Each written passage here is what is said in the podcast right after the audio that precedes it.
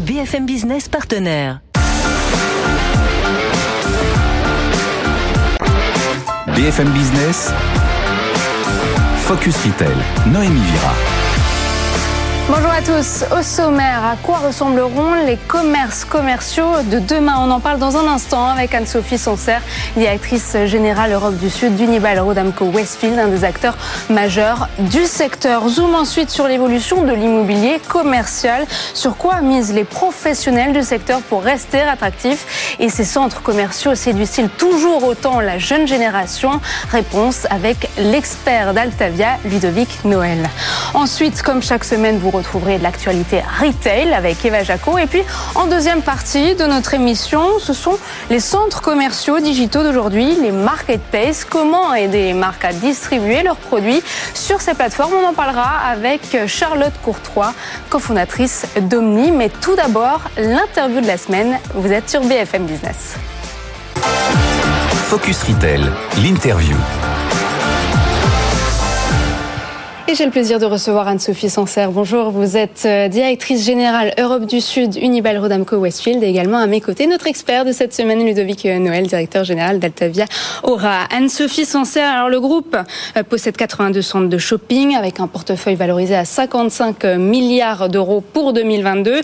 C'est vrai qu'avec l'explosion de l'e-commerce, les centres commerciaux aujourd'hui se réinventent pour devenir toujours plus attractifs et on, on voit ces dernières années une mixité au niveau euh, des usages les centres commerciaux, on n'y va plus seulement aujourd'hui pour faire son shopping. On va voir son médecin, on va faire un spa, du coworking. On peut même aller chez Pôle Emploi. Est-ce que euh, c'est à ça que vont ressembler les centres commerciaux de demain? Un centre-ville dans une ville ou un centre-ville déporté en zone périphérique? Bah oui, notre stratégie, c'est tout à fait ça. C'est d'être les partenaires des villes pour contribuer au mieux vivre de nos concitoyens, pour améliorer la qualité de vie de nos concitoyens. Alors, comment on fait ça? Euh, Premièrement, c'est qu'on fait évoluer l'offre dans nos centres commerciaux. Effectivement, avant on était 100% commerce et maintenant on évolue de plus en plus avec environ 50% des surfaces qui sont utilisées pour du divertissement, pour de la culture, pour de la restauration, pour aller faire du sport, pour des services, des usages très très euh, différents. Donc en fait, on fait évoluer euh, le mix à l'intérieur des centres pour que ce soit plus attractif et pour que les clients puissent venir y faire plein de choses différentes. Alors, je ne sais pas vous, Ludovic, hein, mais moi, en général, quand je vais dans un centre commercial, j'y reste une heure ou deux. Vous, votre mission, c'est que euh, les consommateurs, y restent euh, une journée, voire même une soirée, avec des cinémas multiplex, une offre de restauration et tous ces espaces de loisirs.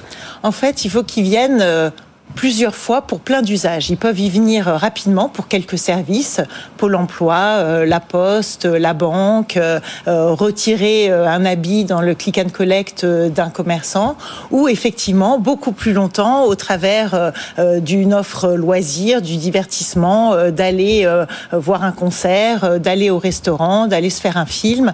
Donc c'est vraiment laisser le, choix au client. Nous, ce qui nous importe, c'est que il ait une expérience très sympa, qu'il y ait de l'émotion qui passe, que ce soit un moment de, convivialité, d'interaction, que euh, chacun se sente bien dans nos centres commerciaux, quelles que soient ses euh, différences.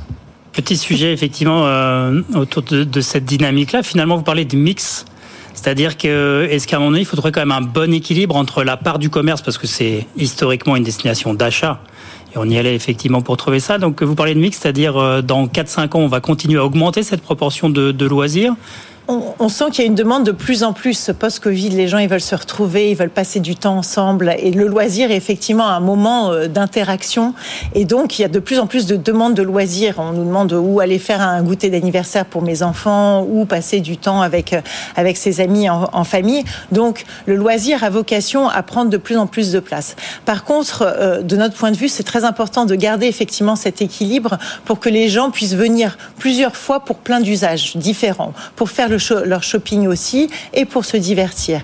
Ce qui est important, c'est justement que tout soit au même endroit. Ça permet, ça facilite la vie euh, du, du, client, du visiteur. Il vient, il a le choix, il décide, et puis à brûle pour point, il peut se dire bah tiens, je vais passer euh, une demi-heure à finalement avoir une expérience géniale de euh, réalité virtuelle.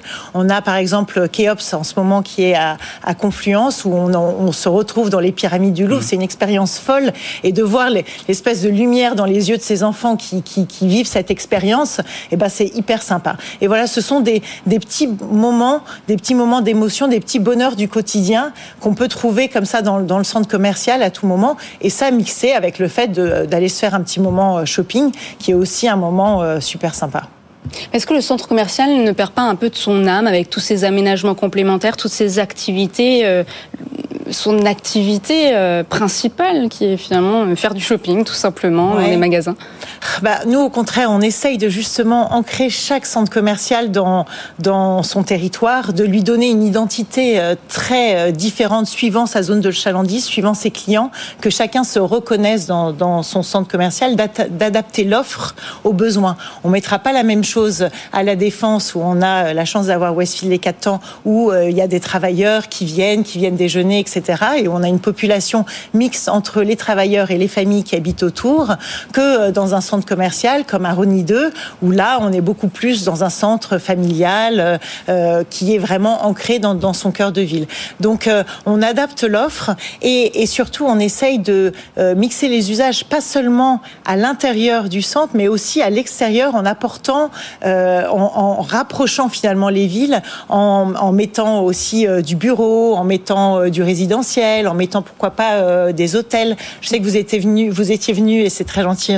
On était très contents à Gaîté Montparnasse, mhm. qui est euh, euh, un projet qu'on a ouvert là en octobre. Donc c'est avenue du Maine à Paris. Où on retrouve un Leclerc. Exactement, on retrouve un Leclerc. Donc on a l'hypermarché, on a un Darty, on a un Truffaut, on a une grande récré, mais on a aussi un Food Society. Donc c'est un, un, food hall avec toute une offre de restauration très sympathique, très tendance, qui attire bah, les Parisiens de, de loin on a euh, des services, on a voilà une mixité d'usages avec aussi euh, l'immeuble de bureau euh, avec du coworking. On a Wojo qui, qui, qui est notre acteur de coworking et on a aussi l'hôtel Pullman juste à côté qui est un des gros porteurs de Paris qui amène aussi du flux de touristes, etc.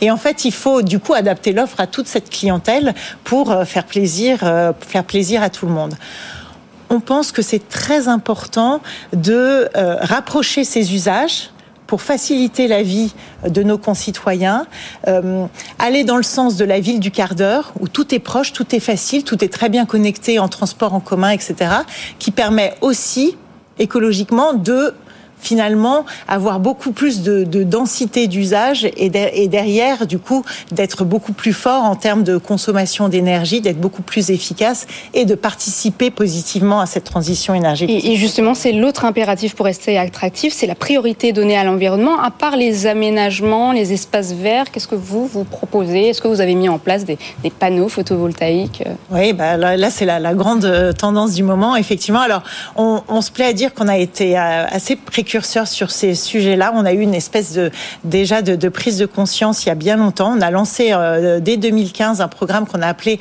Better Places, donc des endroits mieux, plus vertueux, 2030, où on s'est engagé euh, à euh, réduire euh, nos émissions de, CO2 drastiquement. Là, on a mis un coup de pouce supplémentaire avec la crise actuelle et on a baissé nos consommations d'énergie en France de 20% de, de, entre cet été et la fin de, l'année pour vraiment contribuer à l'effort collectif. On a emmené tous nos commerçants avec nous. C'est un, gros enjeu de l'industrie avec nous, en fait, d'être précurseur, de montrer l'exemple aussi bien de l'industrie de la construction, de l'immobilier en elle-même, qui est une industrie aussi euh, polluante, que nos commerçants, euh, pour, euh, pour derrière essayer de mieux faire progresser tous ensemble. Et donc, on a fait signer une, une charte de sobriété énergétique auprès de tous nos commerçants. Donc il y a une diversification importante. Hein. Je reviens sur cette offre euh, globale. Quand je vois par exemple le centre commercial euh, Westfield Carré Senard, est-ce qu'on va pas un peu trop loin? Ce centre commercial, il, propose euh, un centre de spa, de balnéothérapie. Qui a envie de faire un spa dans un centre commercial? En fait, c'est ce que c'est ce que je vous décrivais, c'est qu'il faut venir pour différents usages à, différents moments. En fait, une, une fois à Carré Sénard, à Westfield Carré Sénard, on vient pour faire ses courses, on va chez Carrefour et puis voilà, et puis on va éventuellement acheter une crêpe à, à ses enfants en repartant. Et la fois d'après, eh ben, on y vient dans, cette ambiance très différente de spa. Nous, on travaille beaucoup sur le design intérieur. On essaye d'utiliser des matériaux pérennes, très qualitatifs. Il y a du marbre au sol. on essaye de faire en sorte que les gens se sentent bien valorisés et que ce soit des, matériaux qui durent. Et donc, tout de suite, quand on passe côté spa, eh ben, on est dans une autre ambiance que quand on est côté, euh, évidemment, euh, hypermarché. Et ça va très bien ensemble. encore une fois, c'est un tout. Et, l'idée, c'est de venir bah, suivant ses envies pour, pour, pour, pour passer du temps suivant ses envies dans le centre commercial. et qu'on Vous, personnellement, vous iriez dans un centre commercial euh, Moi, j'y passe mon, ma vie. Moi, j'adore. C'est génial parce que les gens, ils sont heureux. En fait, ils viennent. C'est un endroit où on vient euh, en famille. On peut laisser courir ses enfants. On est, on est. C'est un moment de, de, plaisir en fait. Mais même dans l'efficacité de, je fais mes trois courses, bah, c'est un moment euh, facile. Et puis après, on peut. oui, moi, je rêve d'avoir un centre commercial avec un spa à côté de chez moi. En l'occurrence, j'habite pas très loin de, de Carré Sénard. Et donc, et donc, du coup, parfois, c'est tout à fait le moment de divertissement. Quand on se dit samedi après-midi ou dimanche, qu'est-ce que je vais faire? Il fait pas beau avec mes enfants. Et ben d'aller euh, au Happy à Carré Sénard, il y a une toute une salle d'escalade. D'aller derrière, euh, bah, se faire un, un, déjeuner très sympa. Et ben voilà, et de retrouver ses amis le soir. Et, et l'idée, c'est pas de passer toute sa journée dans le centre commercial. On n'est pas là pour enfermer les gens. Au contraire, on ouvre ces lieux, on leur donne, on donne plein de diversité à ces lieux pour que les gens choisissent un moment de la journée où ils viennent y passer un beau moment. Le mot de la fin Il ne nous reste pas beaucoup de temps. Le mot de la fin, je pense que c'est intéressant aussi de d'essayer. C'est-à-dire personne n'a la vision de ce qu'on va développer. Donc, euh, comme vous le disiez, un spa, bah, essayons, voyons si euh, finalement ça correspond à une clientèle. Et finalement, dans le commerce, comme toujours, si ça fonctionne pas, bah, il y aura d'autres euh, choses qui arriveront. Donc, je, je crois que les centres commerciaux sont là aussi pour aider les commerçants à tester de nouveaux concepts. Merci beaucoup Anne-Sophie Sancerre. Je rappelle, vous êtes euh, directrice générale Europe du Sud, Unibail, Rodamco, Westfield. On passe tout de suite au journal du retail avec Eva Jaco. Focus Retail, le journal du retail. Et on passe au journal du retail. Bonjour Eva. Bonjour Naomi. En début de semaine, euh, la ministre en charge du commerce, Olivia Grégoire, annonçait le lancement d'un panier anti-inflation, peut-être pour début mars. Certaines enseignes ne l'ont pas attendu. Alors ça ne s'appelle pas panier, mais cela y ressemble fortement. Oui, exactement. Et ce n'est pas sans surprise qu'en janvier, l'inflation a atteint plus 6% sur un an. C'est une première euh, estimation publiée cette semaine par l'INSEE. l'INSEE pardon. Euh, et c'est dans ce contexte qu'Olivia Grégoire a détaillé les détails de ce panier anti-inflation euh, qui devrait voir le jour en mars pour trois mois. Alors, ce sont 50 produits du quotidien et de bonne qualité à prix bas. Les distributeurs pourront choisir leur panier en s'engageant sur un prix national maximal, un panier qui sera sur la base du volontariat des, des distributeurs. Et ces derniers ne se disent pas opposés à cette demande. Michel Biro, le patron de Lidl, se dit, lui, favorable à condition que toutes les enseignes euh, s'y mettent. Et justement, Système U a annoncé euh, ce mercredi une opération avec 150 euh, produits à prix coûtant dans tous ces hyper, dans tous ces hyper U et super U. Et puis l'enseigne tout juste dont nous parlions la semaine dernière annonce lui un panier anti-inflation à moins de 30 euros avec 20 produits. Et puis l'enseigne néerlandaise à bas prix, Zeman, ouvre un nouveau concept de magasin à Paris.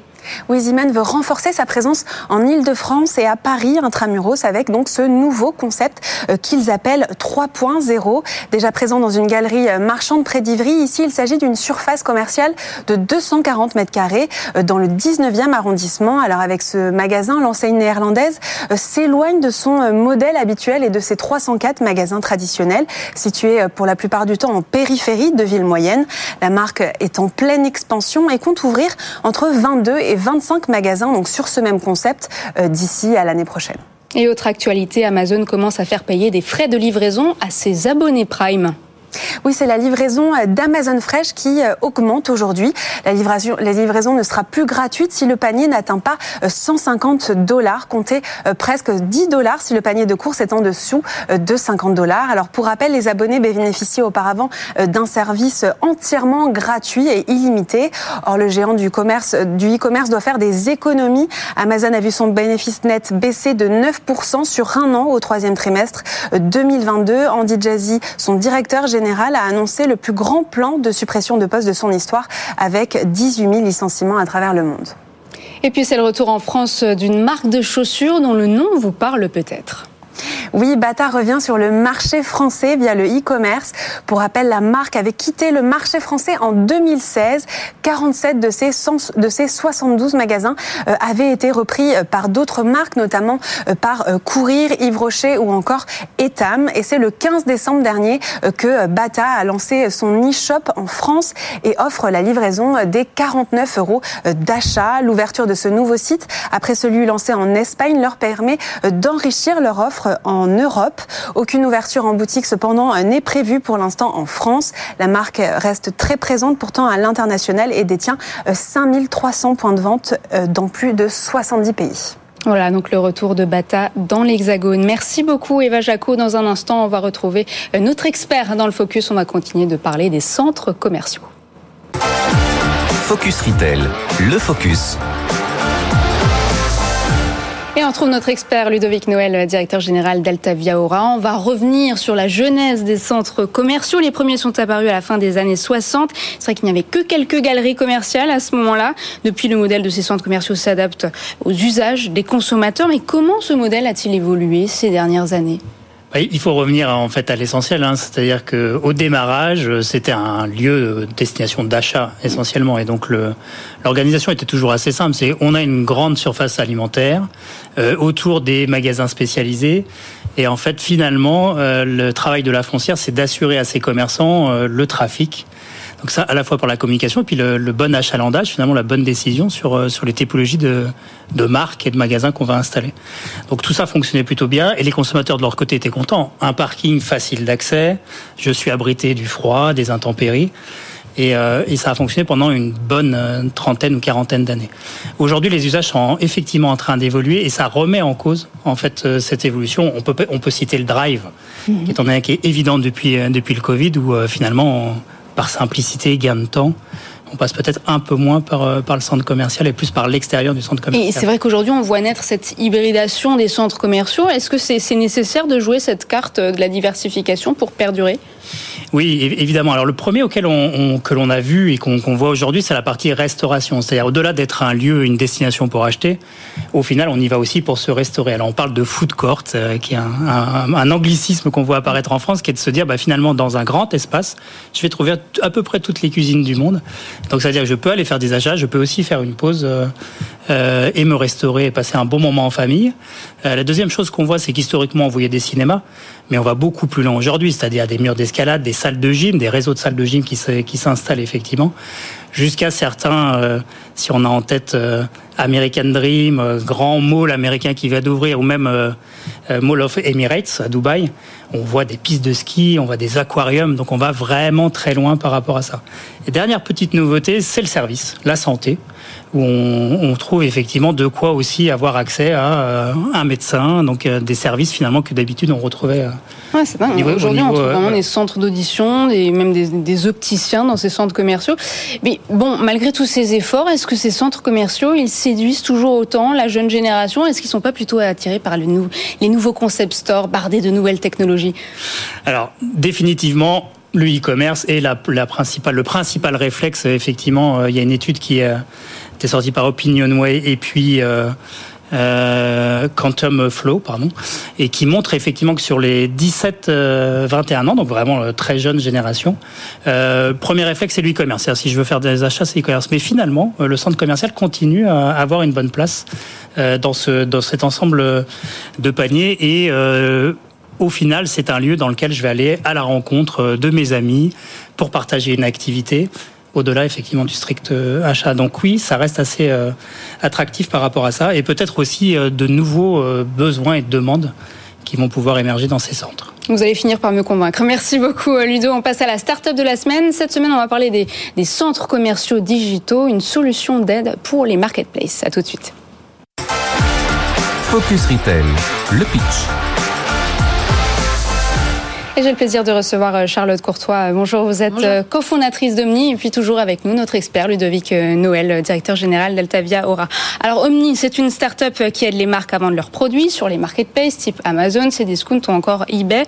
Euh, ça veut dire que vous automatisez le pilotage des ventes. Ça veut dire quoi concrètement? Alors Omni, c'est une solution euh, d'automatisation et d'optimisation de la distribution sur les marketplaces. Il faut savoir que les marketplaces, ce sont des environnements qui sont euh, très complexes et euh, très concurrentiels, où en fait il y a plusieurs millions de vendeurs qui vendent plusieurs millions de produits. Et aujourd'hui, pour bien vendre et vendre correctement sur les marketplaces, il suffit pas de publier son catalogue. Il faut en fait optimiser l'ensemble des leviers qui sont à disposition de la marque pour être garantie d'augmenter son référencement dans l'algorithme de, des différentes marketplaces et du coup d'être le produit qui finalement est vendu et, et, acheté par le par le consommateur. Et donc Omni, euh, c'est là qu'intervient Omni. Omni en fait, on va venir euh, traiter l'ensemble de cette donnée, donc la donnée qui concerne le marché, qui concerne les concurrents. Euh, on va venir la traiter et en tirer donc la meilleure stratégie de distribution possible. Et ensuite, on va la déployer de façon très concrète et donc en fait avoir des actions en temps réel sur le marketing, le référencement, le pricing, la logistique pour garantir euh, à la marque d'être le meilleur vendeur sur ces canaux. Savez-vous, vous prenez vraiment tout en charge. Le référencement, le pricing, la logistique, euh, la pub, le marketing. Exactement. L'objectif, c'est vraiment d'offrir aux marques une solution clé en que la marque vous fasse confiance de A à Z. Elle doit nous faire confiance de A à Z. Euh, on va piloter ça de façon très objective, donc en se basant sur de la donnée, qui en fait les données qu'on récupère directement sur un marketplace. Ce sont des écosystèmes qui sont très ouverts. En fait, il y a énormément de données qui est disponible sur euh, le, stock, le, stock de, ces, de, nos concurrents, le niveau de prix des concurrents, leur présence dans différents pays. On vient en fait traiter tout ça et en tirer euh, en, oui, en tirer en fait la meilleure la meilleure stratégie de distribution possible. Et la marque effectivement n'a rien à faire, c'est la promesse euh, d'Omi. Donc euh, on se met, on, définit en amont avec elle quels vont être les produits qu'elle a envie de référencer, quel va être le schéma logistique, quel va être potentiellement le positionnement prix qu'on a envie de pratiquer sur ces différents espaces. Et ensuite, on va aller brancher notre plateforme au compte vendeur sur ces marketplaces. Là, on va aller à la lumière donc de l'ensemble de la donnée qu'on récupère sur notamment la concurrence et sur le marché, euh, actionner en temps réel euh, l'ensemble des leviers qu'on a à notre disposition pour garantir que c'est toujours notre produit qui va être le mieux référencé et qui va remonter euh, le plus sur la plateforme et qui sera le produit finalement acheté par, par, le, par le consommateur et final. Combien coûte cette solution? Alors, il y a plusieurs euh, modèles disponibles selon ce que veut la marque. On a un premier modèle où en fait on va acheter euh, la marchandise auprès de la marque directement et le vendre depuis notre compte vendeur euh, Omni, euh, qui a l'avantage d'être déjà interfacé, déjà connecté avec la solution euh, technologique qu'on a développée. Euh, si la marque le souhaite et aussi si elle représente un, un, bon potentiel sur le marketplace, on peut opérer son propre compte sur les marketplaces. Et dans ces cas-là, on se rémunère avec un pourcentage du volume d'affaires qui est réalisé. Donc, ces clients sont plutôt de, de gros acteurs ou ou des DNVB également Quel type d'acteurs Alors, on va cibler euh, l'ensemble des marques euh, qui ont euh, une volonté d'être présentes de façon qualitative et de bien performer sur ces, sur ces canaux de vente. Ça va être aussi bien la marque, la DNVB, qui a une culture digitale mais qui n'a pas forcément les ressources en inter pour le faire. Et ça va être aussi la marque établie qui a des super produits, une super histoire, mais qui a parfois pas saisi au bon moment le virage marketplace et qui a laissé se faire sur le marché une distribution par des vendeurs tiers de façon euh, pas forcément toujours très qualitative. Ce qui est intéressant et parfois même un peu euh, impressionnant, c'est de se dire que vous observez effectivement les ventes euh, de produits concurrents et que vous êtes par exemple capable de se dire bah, encore cinq produits qui sont vendus et à partir de ce cinquième produit, nous, on va pouvoir agir et avoir une tactique commerciale. C'est-à-dire que vous définissez aussi des scénarios euh, d'action finalement alors automatisée ça veut dire qu'en amont, vous définissez un certain nombre de scénarios pour, euh, pour ces marques et ces produits en particulier. Oui, donc c'est vraiment une plateforme qui est très intelligente. Donc on a des modules d'intelligence artificielle, on a beaucoup d'algorithmes qui tournent euh, et on est capable effectivement euh, d'adopter la stratégie la plus intelligente. Et c'est pas toujours un nivellement du prix par le bas où je baisse mon prix pour être garant, enfin pour être certain de celui qui va remporter euh, l'achat du consommateur. C'est de pouvoir avoir l'intelligence de se dire il lui en reste, je sais pas, 5 par exemple en stock. On va laisser se faire, le laisser se faire mal sur les 5 unités restantes et ensuite on va les se positionner sur un prix un peu plus haut on estime être le prix juste euh, et on va aller du coup euh, euh, se positionner derrière. Donc c'est en fait il y a énormément de data qui est accessible aujourd'hui sur ces plateformes et il y a trop peu d'acteurs qui aujourd'hui les exploitent correctement et arrivent à en faire un véritable avantage compétitif pour les marques. Ça veut dire que les opérateurs de marketplace acceptent de facilement euh, de divulguer leurs données, y compris entre différents concurrents C'est le cas de toutes les marketplaces? Alors, c'est plus ou moins euh, ouvert selon les marketplaces, mais euh, il y a toujours la possibilité aujourd'hui, en allant même scraper les données avec des robots en ligne qui vont aller chercher, comme un client en fait lambda aller chercher l'information sur les marketplaces. Donc, certains marketplaces ont ouvert cette donnée à des acteurs, d'ailleurs à tout un écosystème qui s'est développé autour de la donnée disponible sur les marketplaces. mais il est effectivement aujourd'hui possible d'aller récupérer tout un tas d'informations sur les vendeurs euh, sur la qualité de leur offre euh, et sur euh, les produits de façon. Dernière question rapide. Vous avez levé 2 millions d'euros pour accélérer votre développement. Quelles sont vos prochaines ambitions? Alors il y a un double enjeu euh, de mise à l'échelle. Donc un premier où on a envie de développer la solution. Donc aujourd'hui on est présent dans une dizaine de pays en Europe. On a vocation à étendre encore plus notre présence euh, géographique. Et après il y a un enjeu aussi de, rapidité. Donc développer la solution technologique le plus, le plus rapidement possible parce qu'il y a un, vrai besoin aujourd'hui sur le marché et, pas de réponse euh, très euh, pertinente euh, offerte aux, marques aujourd'hui. D'ailleurs en 2027, 59% des ventes en ligne dans le monde s'effectueront via ces marques Marketplace. Merci beaucoup, Merci. Charlotte Courtois. Je rappelle que vous êtes euh, cofondatrice de Mi. On passe tout de suite aux chiffres de la semaine. Focus Retail, le chiffre de la semaine. Et Ludovic Noël, on va parler avec vous euh, de la relation entre les Français et le commerce physique. Alors malgré l'explosion euh, de l'e-commerce, les Français restent attachés aux magasins en général, aux centres commerciaux. Et ce sentiment de plaisir de retrouver les commerces au lendemain de la crise Covid perdure et c'est le cas encore aujourd'hui. Et oui, 71% des Français se disent qu'ils ont un vrai plaisir à retrouver leur centre commercial euh, après le Covid, qu'est-ce que ça veut dire? Ça veut dire qu'il y a un vrai attachement en fait euh, des Français par rapport à leur centre euh, commercial. Et finalement, c'est une bonne nouvelle, c'est-à-dire qu'on peut se rappeler tous euh, et peut-être à des âges assez différents entre enfants et cette merveille de voir les cadeaux de Noël alignés dans un dans un centre commercial, adolescents où on se retrouve la première fois avec. ça vous rappelle vos souvenirs d'enfance? Un peu le, 10 euros dans ma poche. La première fois que j'y suis allé ah sans mes parents pour retrouver des copains après le, le collège, c'est sûr que c'est toujours des moments. Voilà, donc ce que ça traduit en fait ce chiffre-là qui est un peu froid c'est de se dire qu'au fond, derrière, euh, ce qui intéresse effectivement euh, les Français, c'est l'expérience qu'ils vont vivre. On l'a vu avec euh, notre invité. De plus en plus, ce qu'on a envie de, faire vivre, c'est ce côté émotionnel et, au fond dépasser la simple fonction commerciale, la simple fonction achat pour aller de plus en plus vers ce côté expérience. Et finalement, on l'a déjà en nous, cet attachement à ce lieu qui fait partie de notre culture, c'est un lieu d'interaction sociale aussi, le centre commercial. Alors exactement, pour beaucoup, il souligne le fait que euh, ces centres commerciaux, bah, c'est une ouverture sociale. Pour un certain nombre, parlons de personnes âgées, hein, qui trouvent là en fait de quoi parler euh, dans leur seule journée effectivement avec des personnes. Donc c'est vraiment une ouverture par rapport au social. C'est un lieu de balade euh, pour un certain nombre de familles le week-end effectivement. Et puis alors on parle de rencontres amicales, il y a peut-être des rencontres amoureuses aussi qui peuvent avoir euh, pris place en fait dans les centres commerciaux. Donc finalement voilà, c'est tout au long de notre vie euh, cette capacité à être euh, à retrouver dans ce lieu des interactions humaines. 32% des Français ils font de nouvelles rencontres. je ne sais pas si vous êtes célibataire Ludovic, mais non, c'est un endroit pour dater en tout cas. Merci beaucoup Ludovic Noël. Je rappelle que vous êtes directeur général d'Altavia Aura. C'est la fin de cette émission. Vous pouvez la réécouter en podcast en promenant votre chien, en vous brossant les dents ou en courant comme vous voulez. Quant à moi, je vous retrouve lundi matin dans Good Morning Business. Focus Retail la distribution de demain s'invente aujourd'hui.